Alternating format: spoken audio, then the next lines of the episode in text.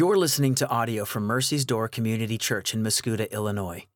If you'd like to get more information about Mercy's Door, we'd love for you to connect with us on Facebook or check us out at mercysdoor.org. We are continuing our sermon series through the letters of John, today picking up in the letter of 3rd John. If you guys would turn there with me, I would like to read it aloud to you if you'd stand with me while I do it. We're going to tackle verses 1 through 8 this morning. John writes this The elder to the beloved Gaius, whom I love in truth. Beloved, I pray that all may go well with you, and that you may be in good health as it goes well with your soul. For I rejoiced greatly when the brothers came and testified to your truth, as indeed you are walking in the truth. I have no greater joy than to hear that my children are walking in the truth. Beloved, it is a faithful thing you do in all your efforts for these brothers, strangers as they are, who testified to your love before the church. You will do well to send them on their journey in a manner worthy of God for they have gone out for the sake of the name, accepting nothing from the Gentiles. Therefore, we ought to support people like these, that we may be fellow workers for the truth. This is the word of the Lord for us this morning. You may be seated. This will be uh, one of a two part sermon uh, through the letter of 3rd John, and then we will be done with the uh, letters of John. And it's meaningful if you've been with Mercy's Door for some time for you to think about the arc of the letters of John. An argument has been made, um, it may be true, it may not be, that these three letters were written at the same time and intended to be distributed at the same time. That First John was written for a broader audience to be distributed and disseminated more broadly beyond just the uh, single church being addressed. That Second John was to be specifically received by a given congregation, and that third John is written to a specific man within that congregation named Gaius. I think it's probable um, in my reading about it, but there's no way to really know that. But what we can see is that John has three different levels of focus and intention in each of the letters. That in First John, he's speaking broad doctrinal truths that have widespread application. And in Second John, he's clearly addressing some specific things in a certain church. And here in Third John, he wants to talk to Gaius. And we're going to see this interaction between him and Gaius, and we're going to learn a little bit about this man, Gaius, and uh, his interactions with these traveling missionaries um, and, and, and preachers that have come through his church. And as we look at the life of Gaius and we look at the relationship between John and Gaius, and as we look at the relationship between Gaius and these ministers, my hope is that you will see for yourself what the heart of Christian relationship and ministry is meant to look like, and that we can all be encouraged in it. And so be praying to that end as I preach. We'll go one verse at a time, beginning with 3 John, verse 1. The elder to the beloved Gaius, whom I love in truth. The elder to the beloved Gaius, whom I love in truth. In the opening verse to 3 John, Uh, John is revealing himself as the elder. You guys all at this point, if you've been here, know who John is. The Apostle John, writer of one of the Gospels, lives his life taking care of Jesus' mother after Jesus ascends to heaven. And then in the days after the fall of Jerusalem, he lived in the area of Ephesus, overseeing a network of house churches over which he was an elder. And so he identifies himself as the elder here. And this term elder has many meanings in the New Testament. Minimally, we would see it as being synonymous with the word pastor. And that shows us that John, at this season of his ministry, is primarily identifying himself in that office. He, it doesn't mean that he was no longer an apostle, it doesn't mean that he wasn't a son or, a, or, a, or a disciple, but it means that in this season of his life, the title with which he most identified was that of elder.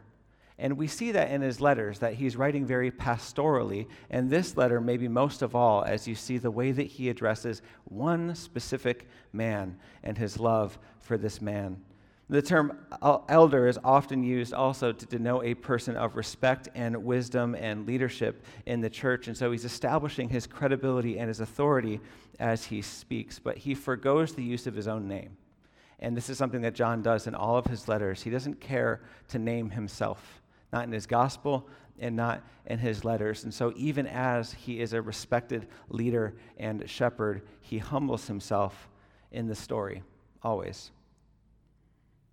But the church would have known who he was. There was no need for him to say his name because he was living interpersonally with these people. He knows Gaius personally. So his name was well known. And then he addresses this man who he calls the beloved Gaius, the elder to the beloved Gaius. Gaius is a common name in Roman antiquity, and it appears many times in the Bible. We see it in Romans, in 1 Corinthians, a couple places in Acts, and I think in all these cases we're talking about different Gaiuses, as best as I can tell. If this is one of the Gaiuses who appears somewhere else in the Bible, we could know some other things about him, but I don't think we can know that for sure. So I'm just going to treat him as his own, as, as his own Gaius. And. Um, so we'll make no assumptions about him. But what we do know is that John has a relationship with him where Gaius is his beloved Gaius. He knows him and he calls himself the elder when he addresses him. And so there is an implied relationship between them whereby John is the pastor or the elder or the shepherd or the disciple maker of this man, the beloved Gaius. He may have been a, new convert, he may have been a learning disciple, he may have been a growing church leader. It's unknown. Uh, the Catholic Church traditions say that John um, commissioned this Gaius from 3rd John to be the bishop of Pergamum, but we don't see anything about that until almost the year 400 AD, so I'm not sure it's true or not. And then he uses this key verse, this key phrase in verse 1 where he says, Whom I love in truth. And love in truth is a key phrase in all of John's letters. We've, we've, we've been reading it so often. He shows that there's this inseparable relationship between Christian agape love and truth, which is often represented as the very embodiment of Jesus in the gospel. Jesus said, I am the way and the truth and the life, and no one comes to the Father except through me. And this indicates all of that John's teachings about loving in the truth. It indicates that his love for Gaius is not merely like sentimentalism or personal affection, but that it's grounded in their shared faith and their commitment to the gospel truth. And this is a portrait for us in the church that when we address one another and we call one another beloved Andrew and beloved Jack and beloved Nathan, that I'm not just meaning that I like you and we're not just meaning that we've got some shared affinity. We're not just meaning that we've got some shared goals, but that we have a shared Christ and we have a shared indwelling love, the very love of God that resides within us. There's this tendency in the world today, we talked about it a little bit over the last several weeks, to separate truth from love as if truth is seen as this, this hard thing and love is seen as this soft thing, and that Christians are caught in this tension between not trying to be too truthful or not trying to be too loving. But John never speaks in this way. He always speaks about loving in truth, loving in truth. He brings these two together. And we want to be people who embrace the way of loving in truth. It means to love one another, not just in emotional ways, but in a grounded way, where I love you by walking in the truth. And of course, when I say the truth, I mean the gospel. And I mean the person of the gospel, the truth, Jesus Christ that when we walk in the gospel, what it means is that when I'm living life with you and I'm trying to love you in the truth, love you in Christ, love you in the gospel, when you guys are trying to live that way with one another, it, mean, it doesn't mean just that you're being nice. It means that your ears are listening for when somebody is departing from the gospel, where they are putting back on the old, the old chains of slavery and, and working their way into righteousness with God that was purchased for them freely. When I love that person in the truth, I'm reminding them of the gospel. Don't put on the old chains of slavery. Walk in the light that you have been purchased into by the blood of Jesus when somebody is, is, uh, is working as a faithful uh, minister of the gospel and you see evidence of life in them and the spirit at work in them and, and there's a gospel testimony in their life and you, and you see them walking in the way that john sees gaius walking here you celebrate that and you point to it and you help them to see the truth within them. You help them to see the love within them the person within them the new creation that they are Loving one another in the truth means pointing out what is true when they forget it and when they're walking in it. Celebrating when it is on grand display and calling them back to it when they are prone to forget it. The love that John has for Gaius is this kind of love, not one that competes between truth and love, but one that is firmly rooted in the truth of the gospel. And so this correspondence is drawing us into this type of community, I would say, where we see this portrait of two brothers, John the elder and Gaius the young believer, maybe young church leader, and the way that they move toward one another in truth and love. And we see this, this nurturing relationship between them, right? Like that there's a spiritual father and that there is a disciple in this relationship. And this is also very common in the first century church, and it's something that we want to see at Mercy's Door that we embrace our role within the broader body of Christ to interact like this. To say, just, I mean, have you ever been a part of a church where somebody really invested in you? Where maybe you would go so far as to call them a spiritual father to you? Where they really took you under their wing and they walked with you in those early days of your faith, or maybe when you were in a, a backslidden condition where you were, where you were under the weight of, of persistent sin or under the weight of, of failure to believe the gospel over your life, and they walked with you and they nurtured you back to health in the gospel. Have you ever been in a relationship like that? It is the model of the church that we would walk in relationship like the one that we see between John and Gaius, where we are compelled to invest in others, to mentor, to teach, and to guide them as they walk in faith just as they did. And then we move on to the second part of his introduction, where he says in verse 2 Beloved, I pray that all may go well with you, and that you may be in good health as it goes well with your soul. And so here, as he continues his address of Gaius, he once again calls him beloved, further expressing his deep affection for him in the truth. And he combines the love for this fellow believer and his spiritual insight and leaderly guidance into a reflection of God's care for the people. This is very pastoral because he's moving, he's moving on from just, hey, it's me, I love you, to something more specific. He says, I pray that all may go well with you and that you may be in good health. So he's starting to unveil some wishes that he has for Gaius, for his holistic well being. Because he says, remember, it's not just his spiritual health that he's looking after here. Remember, he says, I pray that all may go well with you and that you may be in good health as it goes well with your soul.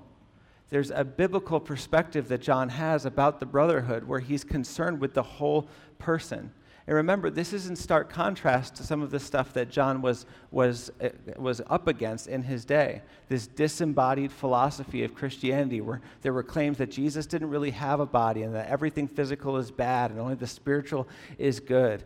John has gone to great lengths, especially in 1 John, to work against that doctrine. And here he's displaying it in his direct love of a specific man, Gaius, by showing care not only for his spiritual condition, but also for his health, for his body. He enters into that space. And there's at least a suggestion on my part. Maybe I want to see it because it's a, it's a ministry that I need in my life. But it, I think it suggests that there's at least potential that Gaius is not in good health, that that John is thinking about his health and praying that he would be in good health when he prays for him. I don't pray for good health for people who are healthy, I pray for good health for people who are not. And so he's addressing his physical condition and his spiritual condition. He sees the wholeness of the person as he extends the care of friendship and shepherding to this man. But then he's got this clause, as it goes well with your soul. And that suggests that Gaius is living in the truth and love in God, living a faithful life. And John is taking note of this, encouraging him in what he sees as a testimony of health in him, that he does have a healthy soul. And this is important to me because ultimately there's not a promise that all will go well with his health, but there is an assurance that he, all is well with his soul you know, to make it just a, a, little bit personal for you guys, I think um, those of you at least who are in gospel community with me understand that um, I'm married to a, a wife who has uh, chronic pain and, and um, illness. My wife has a, a, disease called lupus, which just means that her um, autoimmune system doesn't know the difference between unhealthy tissue and healthy tissue, and so it just kind of attacks whatever it wants. Um, and so uh, one of the ways that you, that you address that is you take immunosuppressants, but that means that it's, your immune system's not working to fight off the bad stuff either. And so you're either in pain from your immune system attacking stuff it ought not to, or you're sick because your immune system's not doing anything. And that's kind of the life of somebody who's battling that particular disease. Now, there was one particular um, f- flare, we call them, of this disease where um, she had a pretty severe attack on her large and small nerve fiber endings that led to irreparable damage to her nerve endings so that she gets these shooting pains throughout her life. And so, my, life, my wife's life is marked by pretty persistent pain and illness. And I invite you guys into that to help you understand that in ministry, there are people like me who tend to focus on the soul I try to love my wife by pointing out that, listen, babe, I know that you're suffering, but all is well with your soul. Let me remind you that all is well with your soul. And we need to hear that, don't we? But she also needs a back rub, right? And she also needs me to enter in and to help to make dinner and, and all of the ways that we might show love for the whole person by entering into the tangible needs of the day. And this is where we start to see the love of the church come in. And some of you guys know my family, and you have been the agents that God has used to express his love for the whole person in my wife's life. When you guys bring over dinners, or when you offer to babysit, or when you say, When's the last time you guys went on a date and you drop a gift card in my mailbox, or those types of things, where you show me and my wife that she is seen and you enter into the bodily suffering, you, like Paul, are saying, It's my prayer that all would go well with you in good health but I celebrate that all is well with your soul. And here's the thing there is no promise that all will go well with the health, but there is a promise that all is well with your soul if you are found in Christ Jesus. And Paul knew all, all about that, right? Like Paul would talk, we joke, my wife also has kidney stones, I am not up here to like read you her medical records though, but she also gets kidney stones, right?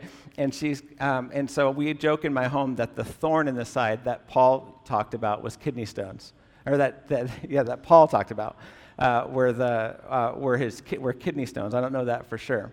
But Paul knew all about suffering, right? And yet he, was, he walked in uh, close relationship with many, caring about uh, their bodily needs being met while he himself would be shipwrecked and snake bitten and things like that, right? So being an apostle didn't, because uh, Paul and John were both apostles, being apostles doesn't blind you to the realities of the fallen condition, but it does give you hope that if you were there and you saw like Lazarus raised from the dead or Jairus' daughter brought back, or you saw the, the woman with the issue of the blood uh, for those 12 long years dried up in a moment, or you saw the, the, the blind receive their sight, or you saw the deaf receive their hearing, or you saw the lame get up and walk, when you see stuff like this, you pray in earnest in faith in your God that He can certainly address the bodily needs of, of his people on this side of eternity. And so we want to pray with boldness, but we also carry one another, and we can't do that. I'll tell you the longest unanswered prayer of my life is that my wife would be healed. And that's where you guys enter into that space and you say, where my pastor can no longer pray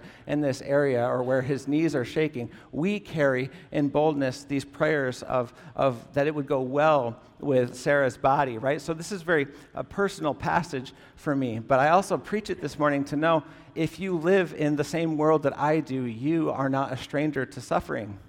You are not a stranger to ailment and to illness and to pain.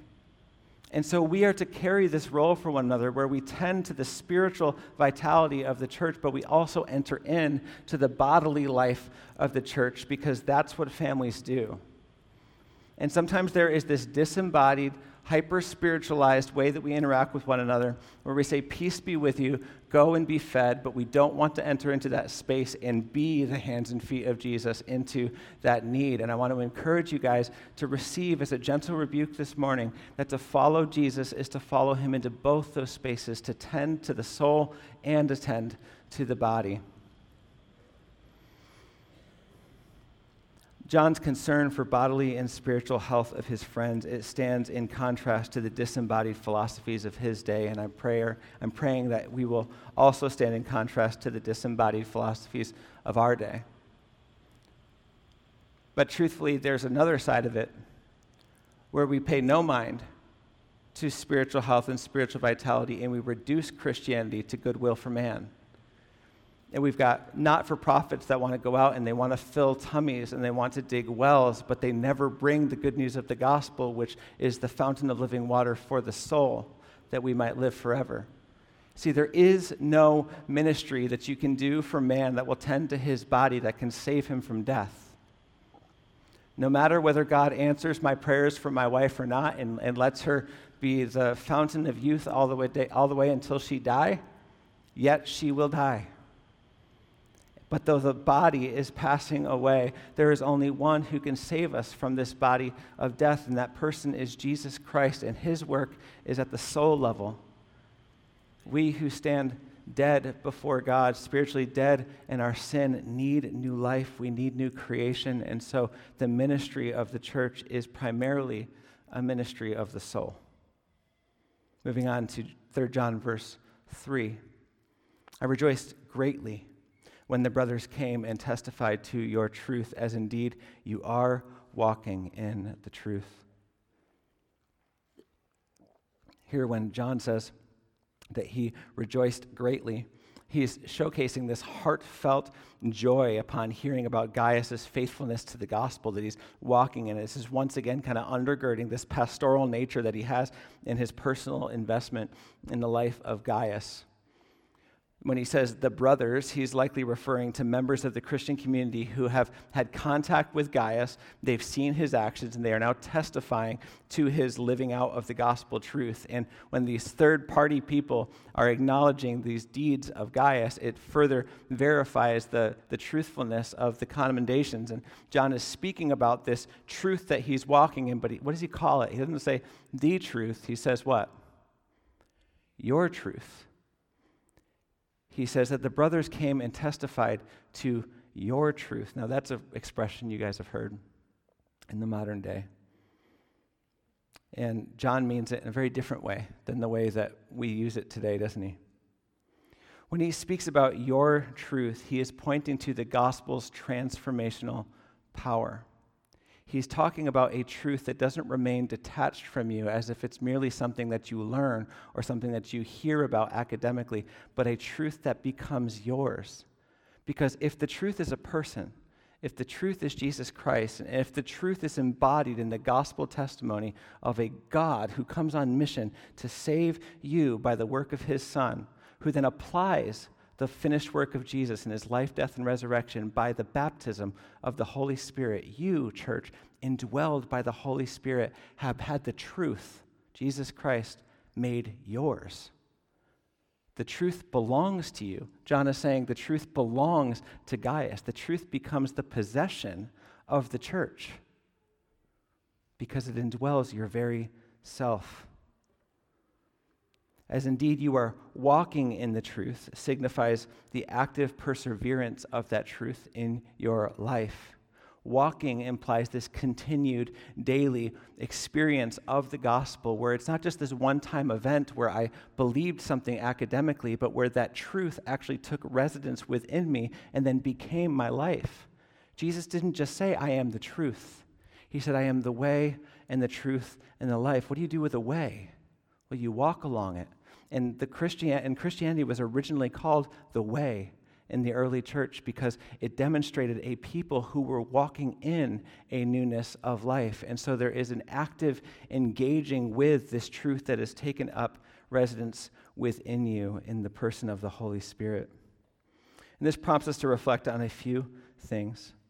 And one of them is the essence of Christian community that it simply cannot be just about attending church services. Maybe that's your background. That I think about the church primarily about like these, these rituals and these routines and these ceremonies that I, that I fulfill, or, or I show up to certain places on certain dates, and it's about what I receive. It can't just be that. It can't just be about what we receive. It's got to be about how we relate to one another in the truth. That when I see it in you and when you see it in me, we call each other to glorify in Jesus all the more as we walk out these testimonies of faith by the renewal of our hearts and our minds. It means that we are with the fellow believers, that we're building each other up, that we're rejoicing in each other's growth, like we see here, that we're holding each other accountable to the gospel in our walks with God. And second, I think that we see in this phrase, testimony to your truth. that we need to be pondering the testimony of our lives. There's this beautiful portrait where Gaius, just in his natural interaction with these itinerant missionaries, the way that he received them, the way he expressed hospitality, that it, it, within, with, it within itself was a testimony to the truth that lived within him. And so I think there's an invitation for us to look inwardly about the testimony of our lives. Are we living in such a way that we are demonstrating what we profess with our mouths? Can the fellow brothers and sisters who walk among us tell that you are a fellow brother and sister? Do I recognize that I've got a brother in the room? It's a question that we ought to walk through together. How does the solid, unchanging truth of the gospel contrast with the very malleable and very subjective attitude toward the truth today? Because when the world says, talk, talks about living your truth, what they mean is that the truth is unknowable, that the truth is, is soft, it's squishy, that the truth is kind of what you make it, that each person has their own truth, that really it's just about, it's a matter of interpretation or about need, right? But John's talking about it entirely differently. He says there is one truth, and that that truth has become Gaius's truth as evidenced by its flowing outward from him. The truth is Jesus Christ. The truth is the gospel.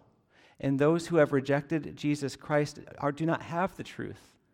But those who have received Jesus Christ not only have the truth, but that truth has become their very own because it has made them a new creation. So those who have the truth within them can tell when they are with somebody else who has the truth within them because we function to build one another up in the truth.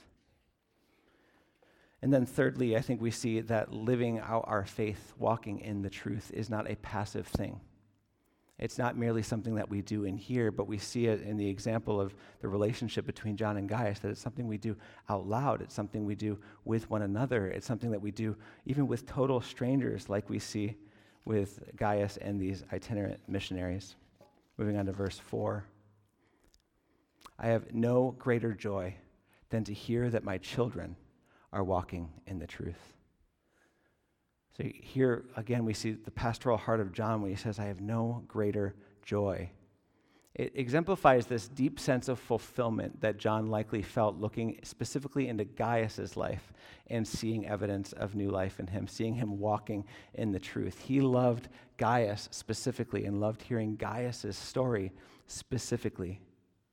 He's got this sense of fulfillment and joy because of the spiritual mentorship that, that existed between them. And I think that it mirrors the joy that Christ talked about in heaven when one sinner repents. There's this immense joy that followers draw from the seeing the spiritual progress of other brothers and sisters in the faith. And this joy is, flows from the very heart of God. John says, My children, when he's talking about them. And this is not just like a term of endearment, although it's, it's that, but it's also a term of responsibility, isn't it, fathers? a term of responsibility. We see it when the apostles write. We see it when the authors are of a considerable spiritual maturity or authority, and, that, and it represents those who were brought to faith in Jesus through their ministry. So he might call his children those who became Christians on account of the apostolic ministry. It might also refer to those who are being directly discipled and mentored in their faith by him. And then he says again that he's delighted to hear what that he's walking in the truth. And he repeats it again, representing this active, ongoing walking in light of God's word and the gospel message, which was encapsulated in the way, in the truth, in the life. I remember when I first moved to um, we lived in a rental over on Main Street, and a young couple moved in next door to us. And uh, he was stationed here as his first station as an enlisted airman. And um, uh, he came from the Seattle area, and he had been dating a woman uh, who came with him in order that they could continue their relationship after he had gone active duty. They were living together next door. We got to know them a little bit, had bonfires with them, movie nights with them, got to know them, shared the gospel with them. And it came time for them to get married. He proposes, she says yes, and they had learned that I'm a pastor. And so they said, Well, we need somebody to do the ceremony. Would you, would you marry us? And I told them that because I'm a pastor, that I very specifically really only marry Christians. I marry Christians because only Christians understand that marriage is a covenant between two believers and their God.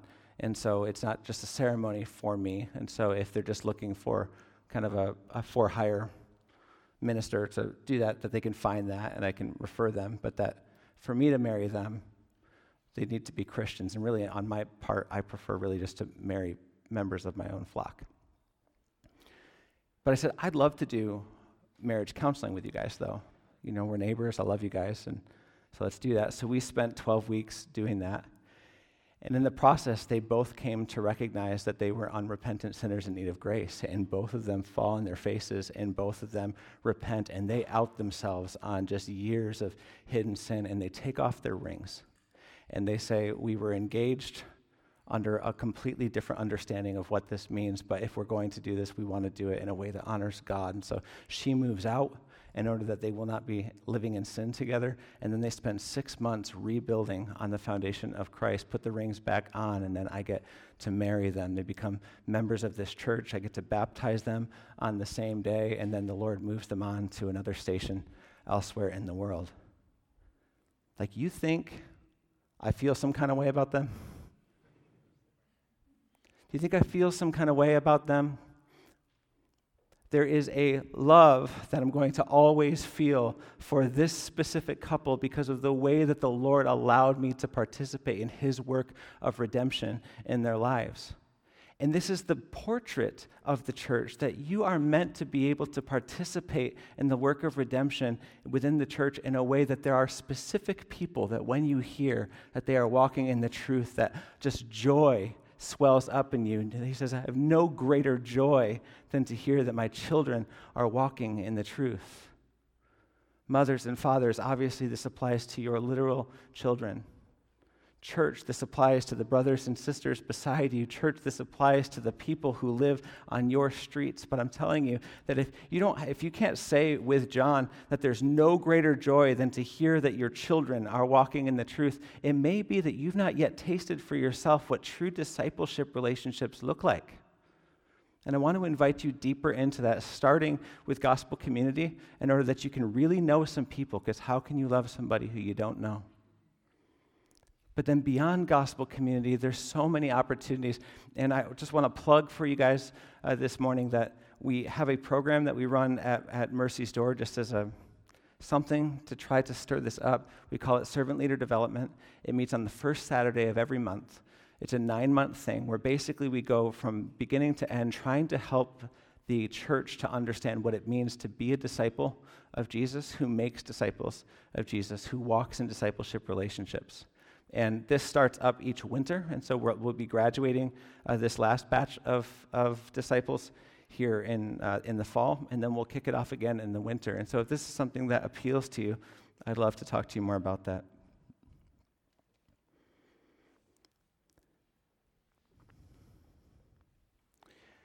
We want to commit ourselves to not only walking in the truth, but to encouraging others also to take those steps in the same direction. It's in doing this that we not only bring joy to ourselves, but ultimately to God, who has put that joy within us. He loves to see us walking in the truth.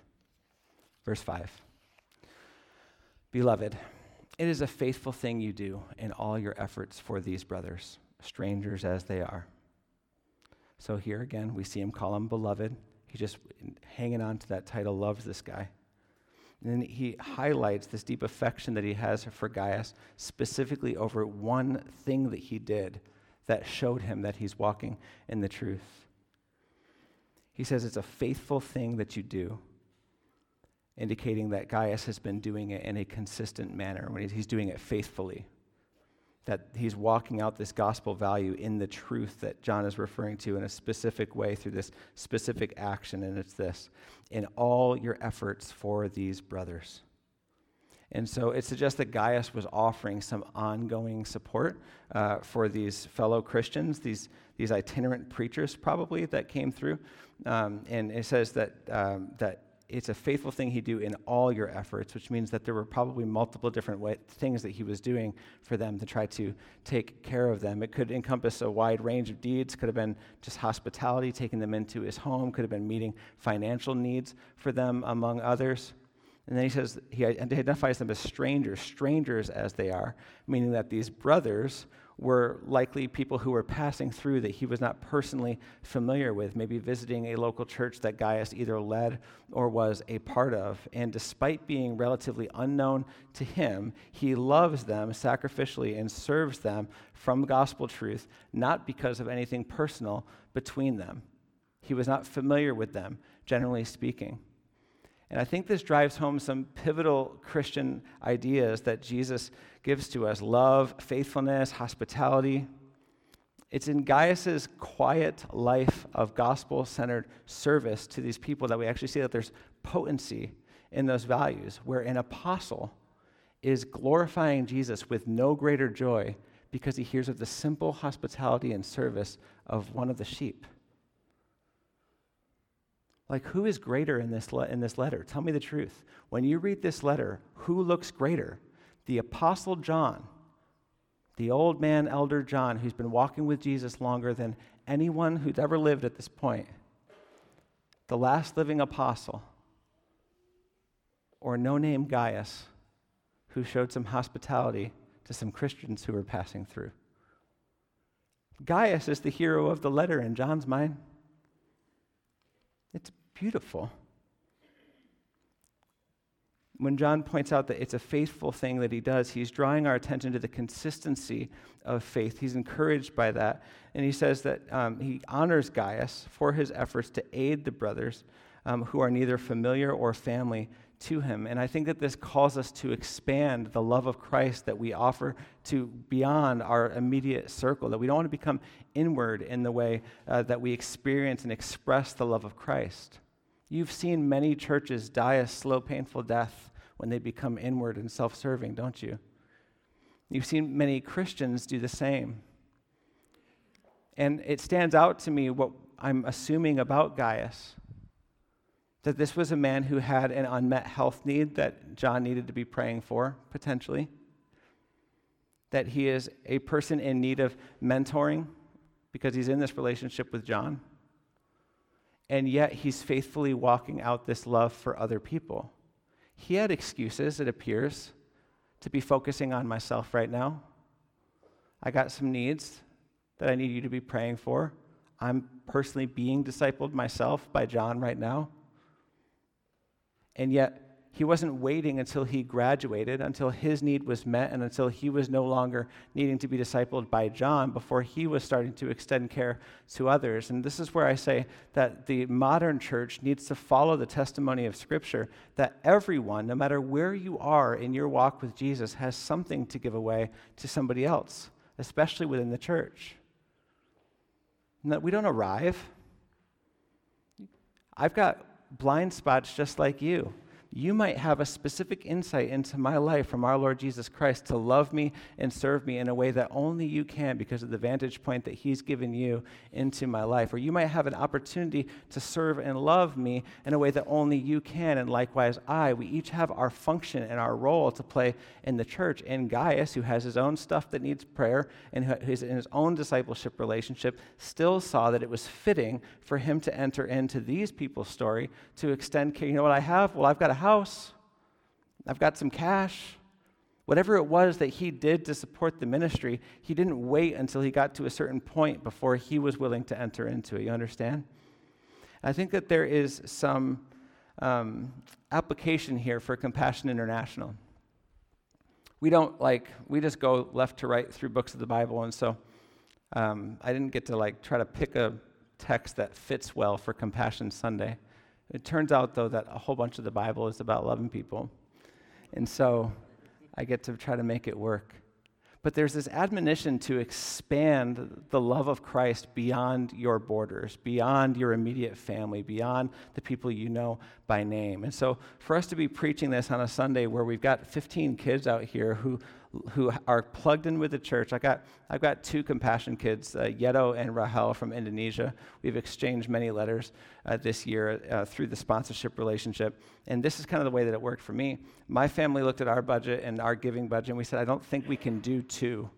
And there was another family in the church who said, well, we can do the sponsorship part, but I'm concerned that in this season of life that we wouldn't keep up on the meaningful correspondence with the kid um, that we would want to. So if we sponsor an additional one, would you be willing to kind of pilot that sponsorship and interact with these kids? And so we said, that's amazing. And so we get to exchange letters with two kids, but we financially sponsor just the one. And, and these letters are incredible. You always think, I think, when you enter into some of these things, that you're really doing something.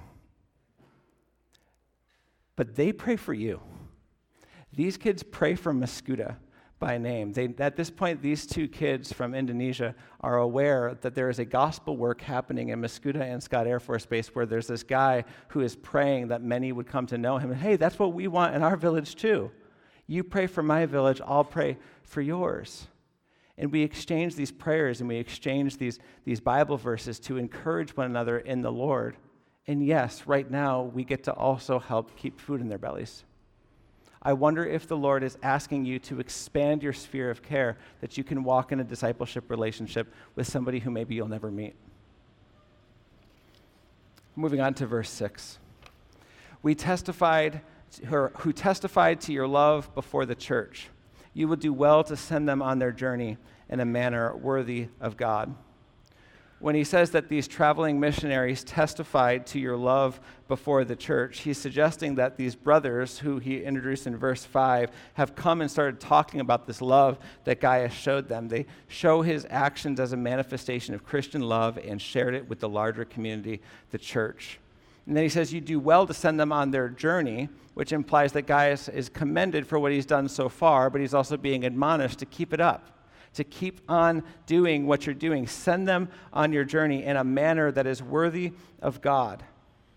And when we say in a manner worthy of God, what he's saying is he's highlighting the standard to which Gaius and the rest of us are called to be doing ministry and to be extending care to others.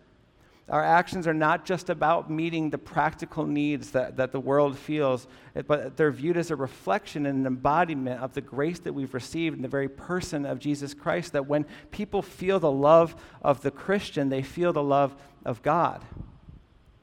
Anyone can dig a well, but can you dig a well in Jesus' name for the sake of the name of Christ?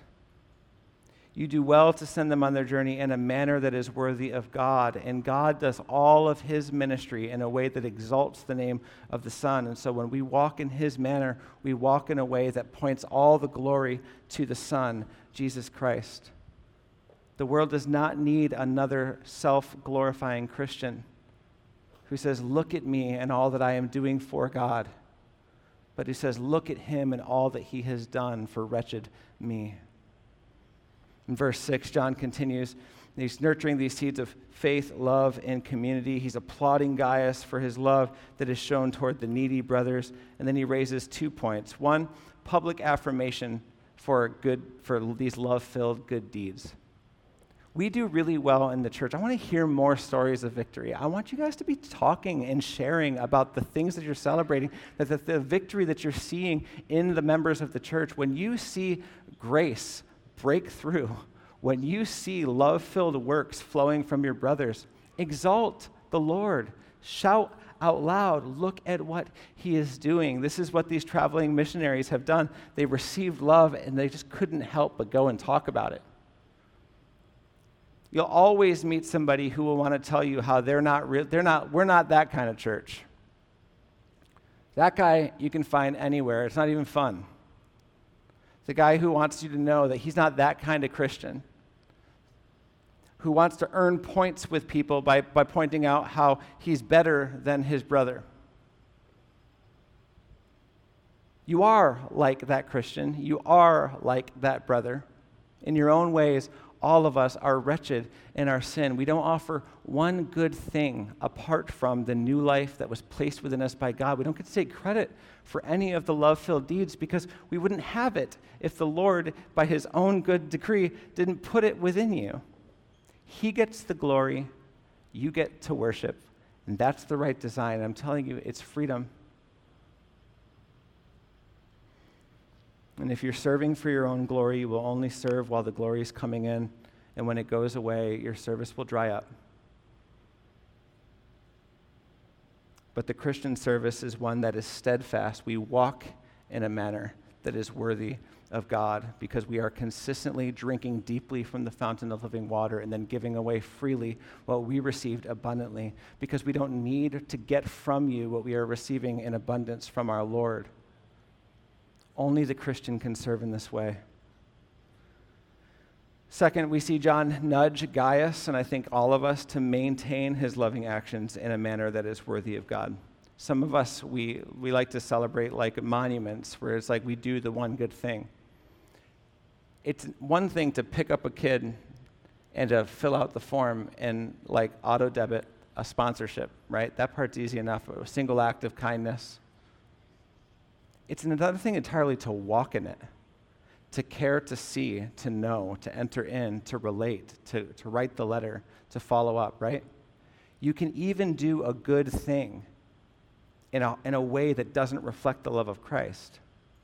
There's an invitation for you to go all the way in and to walk in a manner that is worthy of God. Verse 7. I feel like I'm holding you guys hostage here. They've gone out for the sake of the name, accepting nothing from the Gentiles. I'll move quickly over this one. When he says that they've gone out for the sake of the name, it's what I've just been saying, that all that they're doing points to him. It's for Jesus' namesake. The name refers to the name of Jesus Christ and his gospel. It implies that the missionaries who were staying with Gaius were ones who were missionaries of the true gospel, going out in the name of Jesus to do kingdom work. And when it says that they accepted nothing from the Gentiles, it suggests that the missionaries were accepting no help help or support from non believers. And this is, I think, wisdom for us because it helps them to avoid entanglements and obligations that could interfere with the spreading of the gospel. And it also ensures that the gospel that they're preaching cannot be misconstrued as being self seeking or profit oriented. And so, by, by only receiving help from the Gaiuses, the brothers in the faith, to, and being dependent upon God through the brotherhood to carry out this gospel ministry, they were able to preach the direct gospel. At Mercy's Door, we do this in some, in some tangible ways. There's wisdom for us in all of this. The pastors, especially the staff pastors, I'm on staff with the church, we choose not to know what anybody gives at Mercy's Door. I don't want to know that information. Why? Because I, I don't trust myself. If I find out that some dude comes in here and he's responsible for half the giving in the church, and my family, my wife, and my kids are depending on the generosity of the church for the ministry and all of that, I might be a little bit slower to say some things to that guy. I would, I hope not. I don't think I would, but I'll tell you what, I don't want to find out. And so we say, hey, you know what? What we're going to do is we're going to, we're going to try to walk in integrity in the way that we do finances at the church. And so the staff elders don't look at who gives what. What I do want to know as a shepherd is is a brother in Christ not giving at all? If a brother in Christ isn't giving at all, is that, a, is that something we ought to take note of, like that you're struggling, that you're suffering, and there's something to enter into there? Or is this an area where you're not believing the gospel of Jesus Christ over your life yet? Is there something to talk about there? I might want to know that. I really don't want to know the rest because I don't want to be influenced by it. Well, these, these um, missionaries were the same. They didn't want to be influenced or entangled by the, the money that is ultimately God's that was necessary for them to carry out their ministry. And I think that it highlights the purity of the mission and the integrity of the mission. It's a challenge for us all because if we're going to do ministry and for the sake of the name of Jesus, we must do it with the highest standard of integrity. And so we want to strive for that. Accepting nothing from the Gentiles makes sense. It sounds harsh at first, but what their, their goal is to keep the gospel message pure. That ultimately, if I come, I mean, you'll see some of this. You'll see the charlatans on TV. Just call this number, make a donation of any amount, and we'll send you this bottle, and you're going to pour it on your foot, and your foot's going to heal. There's no shortage on the people who are in the ministry for, for selfish gain. But these workers weren't like that. And so, in our lives, if you're serving an official ministry or whether or not you are uh, representing Christ in your workplace or in your neighborhood, um, strive to do it with integrity because you're doing it in the name of Jesus. Last verse. Therefore, verse 8. We ought to support such men that we may be fellow workers for the truth. Therefore, we ought to support such men. It's an inference from 5 to 7. We're talking about these, these itinerant preachers showing um, hospitality and compassion to them.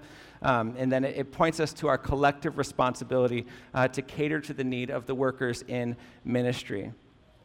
When we say that, they, that we may be fellow workers of the truth, I hope that this will give you an idea about what it looks like to partner financially um, or in hospitality with the, with the workers in ministry. Not all of you are going to be called to go and minister to an unreached people group in Nepal. Now, all of you guys are going to be called to the, be full time missionaries or full time pastors. None of you, all of you are going to be called to go work for Compassion International and plant a church in an unreached area so that the kids who are receiving the food and water can also hear about Jesus. But when you give to the work of the ministry, what, what John says is that, we, is that in doing so, we become fellow workers for the truth that you join in on the labor by your gospel participation through the support of these men. And so there's a call to all of us to participate in whatever role and lot God has for you um, in the work of the ministry for the sake of the name